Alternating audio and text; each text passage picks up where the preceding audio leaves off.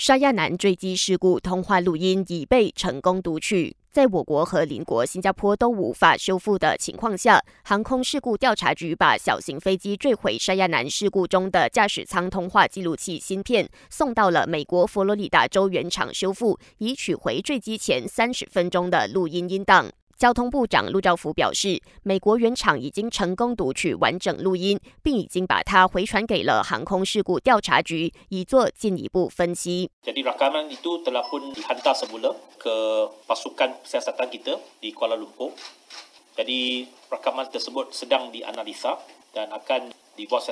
陆兆福说：“接下来，当局将根据这最后的通话记录，找出事发噪音，之后会在官网公布初步调查报告。完整报告则预计需要耗时一年才能完成。配合国庆日来临，陆路交通局 JPJ 推出了 MM 系列特别车牌，开放让民众竞标。有兴趣的民众可以在八月三十一号到九月四号这段期间下标。JPJ 将在九月五号公布竞标结果。”陆兆福表示，这个 MM 车牌有两个含义，一个是马来西亚独立 Malaysia Merdeka，另一个是昌明大马 Malaysia Madani。欢庆第六十六届国庆日，Astro Radio 和 Ediga 携手 Wanda Gopitare 制作了国庆特备节目。从明天早上六点开始到午夜十二点，Astro 十七家电台将组成 Ori FM，十八个小时里不但有歌听，听众也能享受到涵盖华语、英语、马来语和淡米尔语的多元文化广播节目，甚至还有机会通过 Shock App